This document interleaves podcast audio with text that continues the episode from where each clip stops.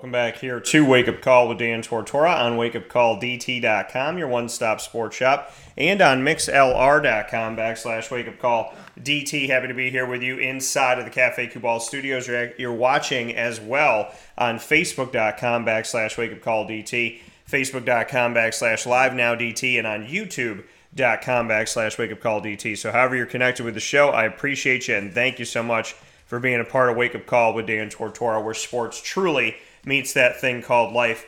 I am so happy to have my first guest here on the broadcast today. Like I said, this is a jam packed show filled with coaches, and I'm so, so much looking forward to everything that we have coming up here today. Team Mirabito is here with me first, and he is the Mexico Tigers head football coach. They're coming off of their 2021 Section 3 Independent League Championship victory over Pulaski. They lost their first game of the season to Windsor and then went 7 0 through the rest of the season, riding a high. And I'm so very, very proud. I met T a bunch of years back here and have never lost sight of, of him being here in our community. And so I am so thrilled to welcome him today as a champion, as I know that uh, coaches like him deserve to be able to hoist those, those trophies and have those moments. So let's bring him in. T, how are we doing today?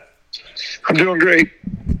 And and T, I mean, like, you know, we were talking about a little bit off the air, but just what you can say about you know what the independent league is, what it allows you to do at, at Mexico, and just what it means.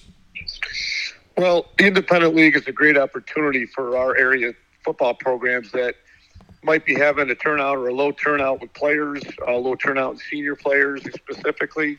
Uh, like this year, we had low to mid 20s turnout in August we were expecting, uh, you know, in the 30s. Last year we went five and zero oh in, in the COVID uh, spring league. You know, sometimes you think that will, you know, have more kids come out because of that success, but it really doesn't always translate to that. So we were hoping to get back to Section Three football uh, in our regular Class B. Um, but when the turnout came in August with low 20s, um, it was we were very fortunate that we had the opportunity to jump in the independent league to play teams that are really a lot like us, school size, player size. Um, it gave us an opportunity to keep our program going. You know, and, and, and just what you could say about that, that the independent league, like you said, uh, you're used to being in Section 3, Class B, but the fact that you could jump into the uh, independent league, just, you know, what that means for not only your team, but other teams is maybe a safety net to continue to play the sport. Well, you know, the, the, the league is consists of some Class A, Class B, Class C schools. So there's some really good programs um, that are in that league and really good coaches. So it still is a very competitive situation for the teams that are involved. Um, and you're, you're, right. It uh, you know if you're a coach and your programs, uh, for whatever reason, having a low dip in numbers, um, this is a great opportunity to keep your program going, keep your kids excited, keep your community excited, and uh, be able to compete um, each week and not worry about losing more numbers, you know, than your than your low to mid twenties that you start out. And you know how when you when you look at you know the situation of having lower numbers and, and whatnot, how long have you been been dealing with you know this this problem? I know you talked about the COVID year and whatnot, but is this something that you think you know uh, Mexico high school bounce back from you know quickly here and be able to go back to Class B? I mean, where are things at as far as as the school as you head forward? Well, our modified numbers have improved. They've increased. Our, our goal is always to go back to Class B when the numbers um, dictate us to do that. Um, so we're very fortunate. We're very we're very optimistic that in the following years we should be able to rejoin the Class B ranks as we've had in the past. Um, but like I said, the, the independent league is an opportunity while you're rebuilding the numbers, while you're getting your program back in order um, there's an opportunity there to keep your program going. And, and, and I think it's great that our area has, constructed such a such a league.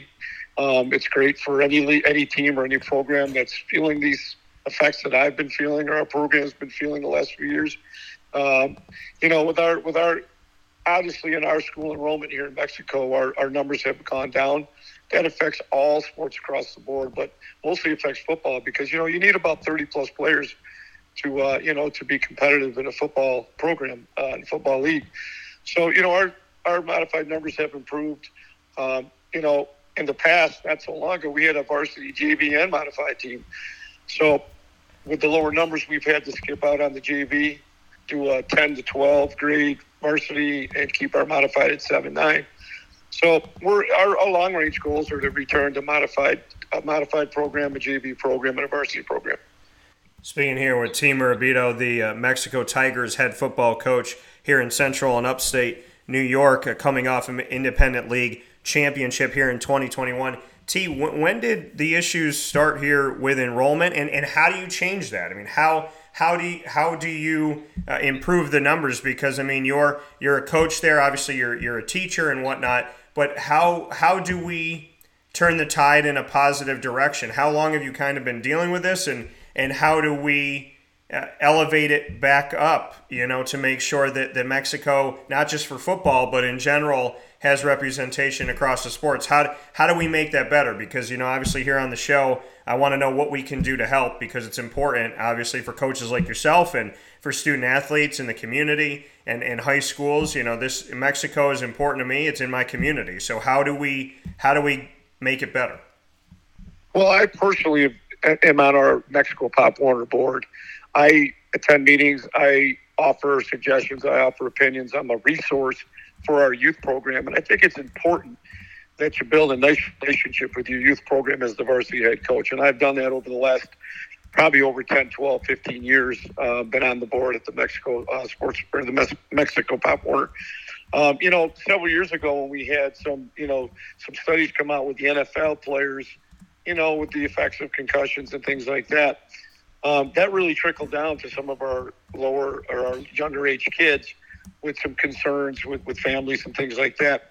The one thing I'd like to see, and I don't know if this has been done or not, you know, those those studies were done on NFL players who played NFL for years, played college ball at the high level, played high school, probably played Pop Warner. They probably played football for 30 years plus at a very high level. I'd like to see a study if it hasn't been done yet. I haven't seen it, but a study done on those effects of kids who just played high school football.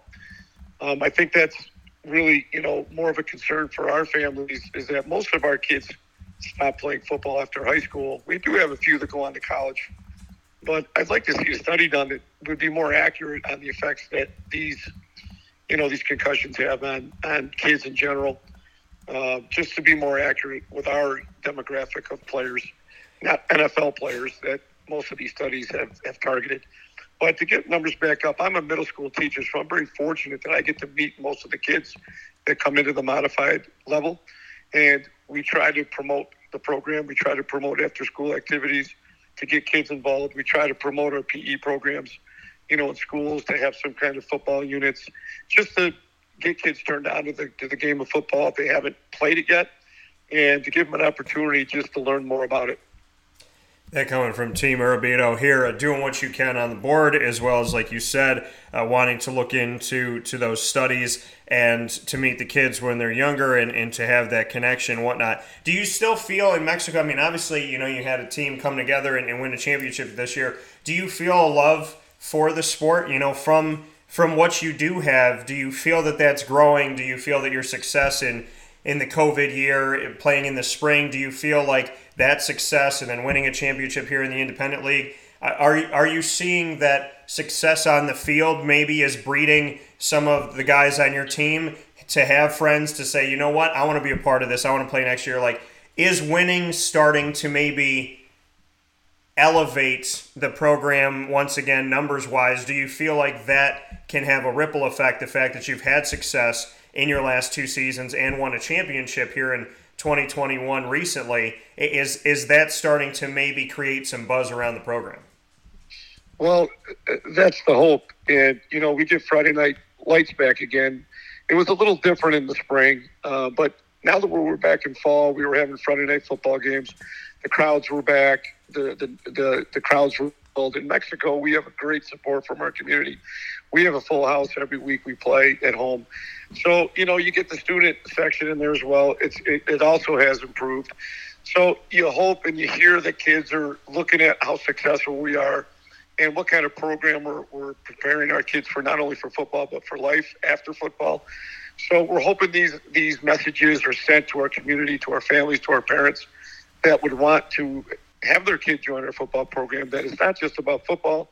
Um, it's about more than it's about way more than that. It's about building life skills, connections um, with their family, with their with their peers, with their community.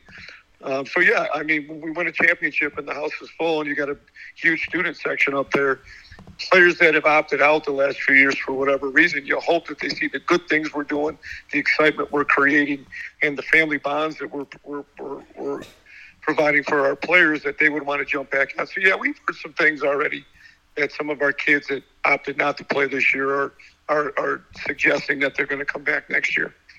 Yeah, you know, and, and, and I'm so happy to you know see this success, and I'm happy to see this, especially with a coach such as yourself. And we got to, you know, like I said, uh, the first game of the season you lose at Windsor, then you go seven and zero oh after that uh, at Jordan Elbridge. You get that victory, uh, 42 to 14 and then on to uh, Parish, Williamstown, 42 to nothing. PSLA Fowler, 55 to 6. Westmoreland Oriskany, 35 to nothing. Oswego, 56 to 12. PSLA Fowler again, 56 to 30. Pulaski, 24 to 17. Your championship in that close game, but the amount of points that you scored this season, I mean, let's can we can we give some respect and speak on your very prolific offense that has put themselves in a situation where you know you were handling teams very easily as far as being able to score the ball. Can we give some credit to your offense and, and why you think you had so much success on that side of the ball?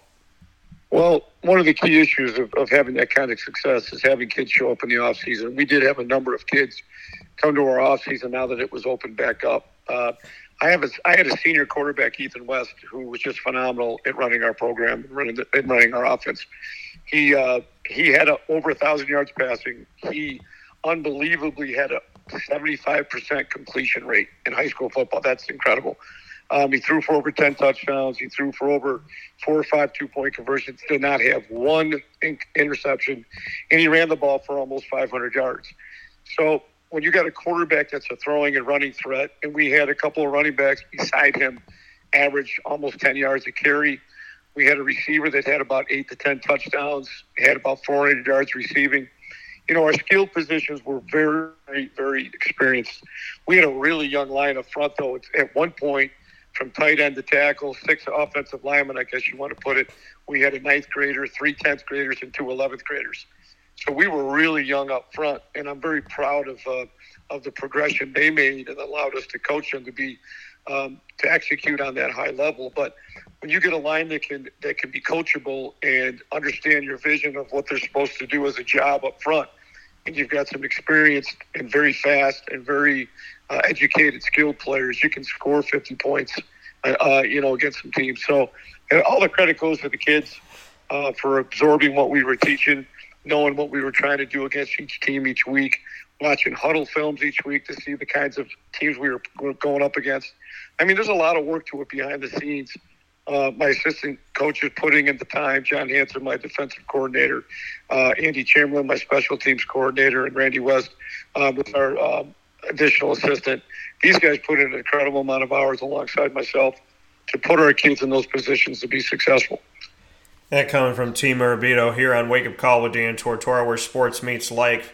Uh, Mexico Tigers head football coach T. There's so much more to talk about. We've opened the door to a lot of things, so I would love the opportunity, if you'll have me, to to continue the conversation with you and to have you back on the show and to really, uh, you know, speak more on who Mexico is, what you've done this season in winning a championship, getting back to you know class b and, and what you work toward. I would love to take what we've had here today and expand it if, if you'll allow me to do that.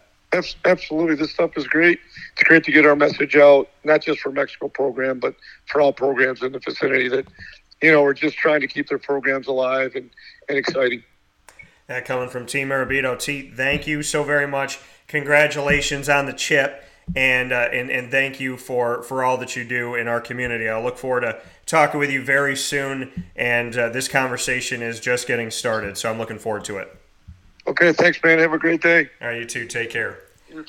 That coming from Team Mirabito here on Wake Up Call with Dan Tortora, where sports meets that thing called life. I'm excited. T, congratulations what we can do with T. Congratulations on the championship. Congratulations to the young men who came together and found a way to get it done and go 7 and 0 after losing your first game.